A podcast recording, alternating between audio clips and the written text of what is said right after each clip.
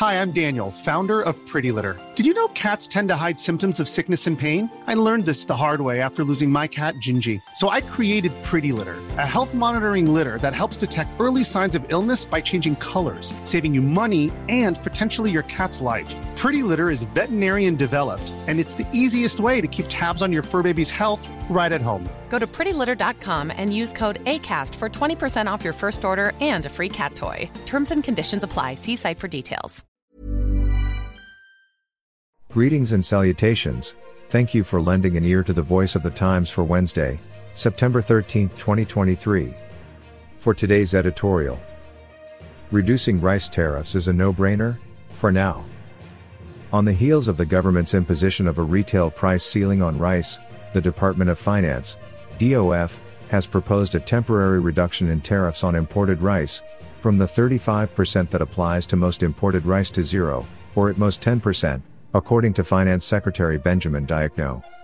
The suggestion is, as they say, a no-brainer, tariffs and subsidies, which is what the price ceiling actually is, work against each other.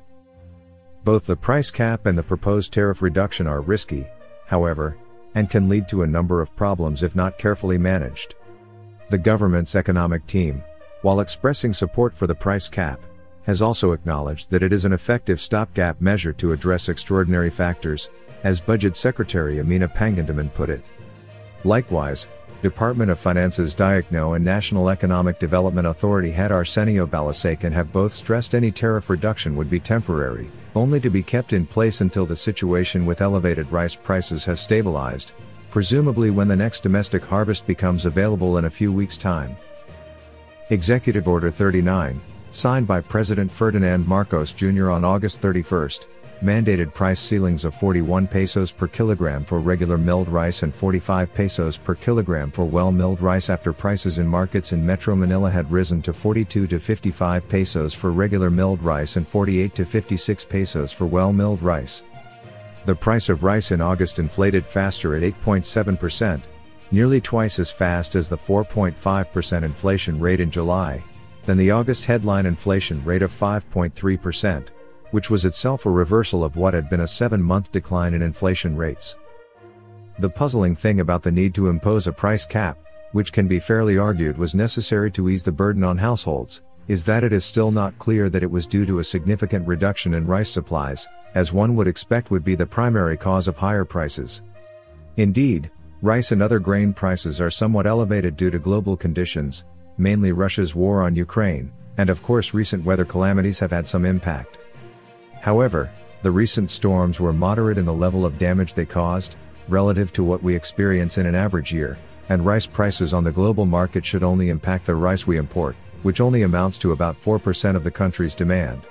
Clearly, the main cause of higher rice prices is bottlenecks in the supply chain, whether caused intentionally by everyone's favorite bugaboos, the speculating traders who hoard rice supplies, or by other inefficiencies and a lack of capacity to move rice smoothly from farm to consumer. That being the case, a temporary elimination or substantial reduction in rice tariffs is a sensible partial solution, though a rather blunt one. What a reduction in tariffs will hypothetically accomplish is increase the supply of imported rice. Flooding the market with supply will render any efforts at speculation, holding back supply in order to artificially drive prices up, futile, forcing those traders into a use it or lose it situation whereby they have to release their stockpiles, which mostly comprise domestically sourced rice. Those additional supplies will lower prices further and reduce the need for imports, reducing the amount of time the government has to bear the cost of reduced tariffs in the form of foregone revenue. Once supplies are plentiful enough to naturally drive the price of rice to near the level set by the price cap order, that restriction can be lifted as well, and the market can once again function normally. That is the theory, anyway, whether it is borne out in practice depends on how effectively the government manages the price ceiling and imports under the reduced tariffs. And even under the best of circumstances, it is only a short-term fix. The real problem that needs to be addressed is supply chain inefficiencies, which include everything from inefficient production and low yields to inadequate agricultural supply chain infrastructure to ineffective regulation of traders and distributors. In order for the short-term fixes to have their intended effect, the government must take clear and substantial action toward resolving these bigger issues, and soon. our longest trusted English newspaper since 1898. Now available digitally. Computer. Order the Manila Times Digital Edition. Subscribed. Get the Manila Times Digital Edition for less than 2 pesos and 50 centavos per day when you sign up for one year. The Manila Times, news source of choice, trusted since 1898.